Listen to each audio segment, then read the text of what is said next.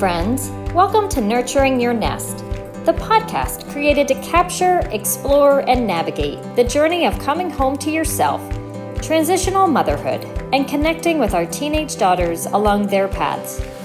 I'm your host, Angie Schaffer, wife, mom of two teenage daughters, intuitive Reiki healer, transitional motherhood coach, and spiritual joy seeker. Each week, we'll come together and chat just as we are on a sofa side by side, sharing sacred space. It is my greatest hope to help other moms by offering insights, interviews, and straight up truth to guide your questions, worries, and celebrations with a friendly voice and healing vibe. Our time is now. Let's go. Hey, friends, welcome back to the Intuitive Mother podcast. As I sit here recording this episode, it is winter solstice, the shortest day of the year. And for me, I believe the beginning of the season that calls us home to rest there's been many years for me where I would hit this time of the year.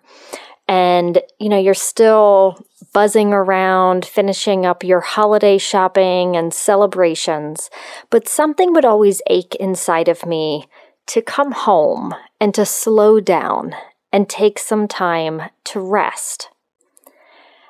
As 2020 is quickly coming to a close Many of us might be thinking, thank goodness, let's say adios to 2020 and welcome in 2021 with open arms and bright expectations, maybe.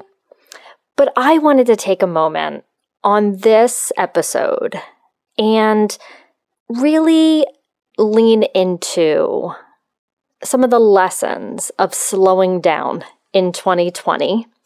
And at the end of the episode, share with you my greatest inspiration that has come out of this time of slowing down in 2020 and being more present at home and deeper into surrounding myself with those that I love and time for myself and more time in our physical home, which has allowed me to come deeper home into myself. I believe this time period of 2020 will be looked back on in the future, and for some of us right now, as a time of deep connection connection that we were so longing for, but didn't know how to slow down enough to give it to ourselves. I believe one of the greatest lessons will always remain that 2020 taught us the value of connection. Not only that deep connection within ourselves that we were desiring and we finally got to come home to, but also connection with the friends and family that we took for granted. Connection with vacations and travel and certainty. However, like they always say, there's nothing really in our control. And we were living sort of under this notion that we were in control and things were certain, and 2020 certainly taught us the opposite. I loved every moment of the connection of 2020. I will be honest, I was the mom of teenagers who was sort of jumping for joy that there was going to be this reason that we were all going to be pulled back home. The years go fast in motherhood. It's true. I thought it was just something that older mothers said when I was in my 20s. And as I transitioned through mothering babies to toddlers to little children, you know, preschoolers in elementary school, I realized there is so much truth to how fast motherhood goes. And this pandemic while frightening and sad and so heartbreaking for many, did give me that time, as it gave many of us, to reconnect with our children. They were desiring this connection. I'm sure it, especially at the younger ages. And in my opinion, even the older kids needed this reconnection to their family. This time period of recognizing that home will always remain, that mom and dad are still somewhat cool to hang out with, right? I mean, just saying that takes me back to a flashback of our girls and my husband and I doing face masks together in March. Absolutely crazy. We have pictures to prove it. But that that lands us somewhat cool. Or maybe the time I was dancing to Billie Eilish in the living room with my daughter, and we were sending these crazy like dance videos to close family friends. But this time to reconnect and slow down where none of us had anywhere we had to go or could go. And it really made me think about how much I was busy, busy, busy for such a period of their lives that I didn't necessarily slow down enough to enjoy the dance parties without thinking, where am I going in an hour? What do I have to do in an hour? What has to be checked off that damn che- checked off to do list that I absolutely despise? What has to be checked off that damn to do list that has driven me crazy but kept me sane for so long. During the quarantine, I was able to have a dance party, to put on face masks, and to bake, and not really worry at all about where I was going or who might be popping in or what's going on that weekend because we knew it was always going to be home. That for me just provided a time period of connection that I know, despite how much we yearned for the connection to other family and friends, I will always look back on as a blessing that we had the opportunity to come home and quote unquote be stuck at home for more than what happens during, you know, a snowstorm. And almost relearn how to live together in this space and time at different ages. And at the ages where typically our children are going from place to place and don't have time to slow down with us. So I really, really felt blessed by this time of reconnection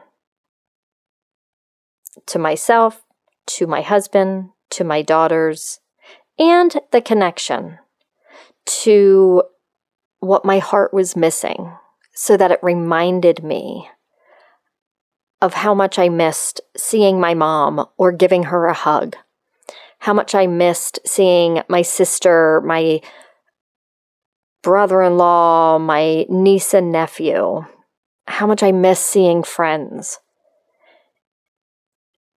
It, it just all weighed on my heart this year in 2020. And it's something that I'm going to carry with me into 2021. The depth of the connection that I truly desire and how it comes from stillness slowing down and taking it all in.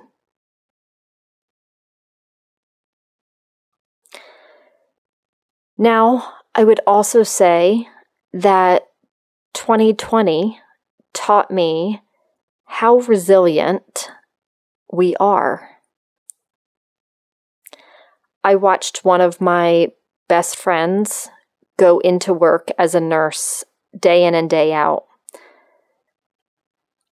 I know from her words that she was exhausted and her heart was breaking, and there's trauma in that. And that was at work, and then coming home and not getting to hold her children or be in deep connection with her children and her husband were heartbreaking in itself. And I recognize that while it was heartbreaking, it also, there was this underlying theme of our strength and our resiliency to come together, to, in many cases, do things we never thought possible, to see things we never saw before in our lives or any of those living had, and to come out with a different outlook on life. and feel, again, more connected to what we hold dear, to what matters most, and to our hearts. And our compassion for others. While watching all of our first responders and frontline workers and families really be resilient in the face of this uncertainty. And while we know we can never be certain and things are out of our control, I really felt that the resiliency taught us, and at least in my eyes, showed me how strong we are in our heart and how resilient we can be when we come together. And as I say these, I, I, I am also torn with the knowledge that this year was heartbreaking for so many. It wasn't about connection or resiliency. They lost loved ones. They haven't seen parents in a year. And I recognize the life that I live that I was able to, at least from a distance, see my parents or my sister, celebrate my nephew's 10th birthday in a car driving by. I do recognize that. But I'm also looking to take with me into 2021 the beautiful lessons that I learned of the connection and the resiliency that we have in the face of adversity so that in the future I can lean back on these lessons and know that it is possible to remain connected home to our truth and to take that with us and move forward and feel strong and know that we can figure it out, that we can come together in love and compassion and and hold each other up in times of happiness and sorrow. And I just felt that those connections and that resiliency really taught us that we are one and we're stronger together and we're full of love. And that to me just was a breath of fresh air after, you know, an adulthood of thinking how we're really got to a point of like everybody was sort of out uh, for their own and not really coming together. I know on 9 11, of course, we saw that nation come together as one. But set aside the nation, and I, I really feel we learned the depth of just coming together in connection with each other. We weren't all in the same boat, but we were all riding the same waves, some of our boats had a lot more heartbreak. Some of our boats were happy with connection. Some of our boats had more resiliency. Some of our boats, you know, the list goes on and on and on. Financial concerns. But I feel like it was the first time in the history that I remember that we could all sort of get a glimpse and understand that we're all in this together. And while the boat you're in may not have the financial concerns or the heartbreak or the connection, we were all experiencing something new in our lifetime. And it was creating an atmosphere for us to all come into connection with ourselves, with our family, with each other. And that through resiliency, we were able to really come out stronger. Lessons that I would want to take into 2021. I'm going to be honest, I'm like speaking off the cuff tonight. It's the end of the year, and I have big plans and big excitement. And next week, I'm going to be announcing the new program that is launching in February, where there are only 20 spots available. And I'm super excited for that. And can't wait to share more. It's going to be all on that episode next week. But before then, I really felt called to just share my lessons, what I'm going to hold on to from 2020. And for me, that was connection and resiliency and love. There were so many lessons, so much that I learned about myself, so much that I learned about our family, about my daughters, their resiliency. I saw one of my daughters have to navigate a serious relationship that suddenly wasn't able to see each other. I saw my other daughter navigate change of schools to not having many weeks at her new school and just complete heartbreak and changes and everything in her life and still come out stronger throughout the year. Our other daughter navigated change in friendships and a lost trip to Hawaii and just so many lost aspects of high school and a peak of feeling all of the anxiousness that was flying around within our household over the concerns of the virus and just the uncertainty in itself in itself but still coming out more deeply connected to themselves and more resilient than I believe they realized they were prior to 2020. And I hope that as you look at 2020 and this year of COVID and the uncertainty and the fears and just the craziness that we call 2020, that you are also able to find deep gratitude for a few blessings, a few bright spots in the dark days or dark clouds that were shadowing over, but that they couldn't win because our light shone bright together and our connection to each other and to our heart and our resiliency kept us bright and with lessons to move forward into a new year.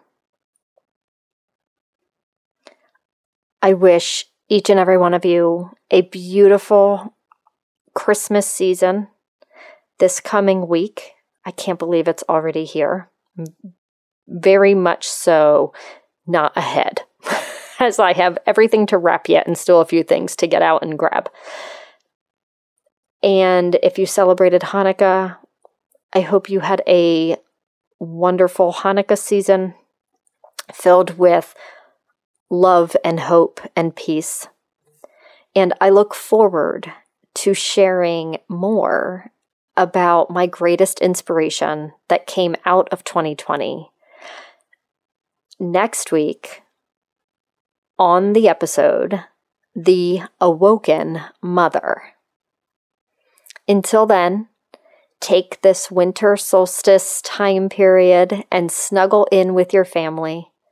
Put on a holiday mo- movie or holiday music. Enjoy the blankets and the warmth from the fireplace, or walks on the beach and the warm air if you don't live here in the Northeast where it's chilly and snowy and snuggle season enjoy this time.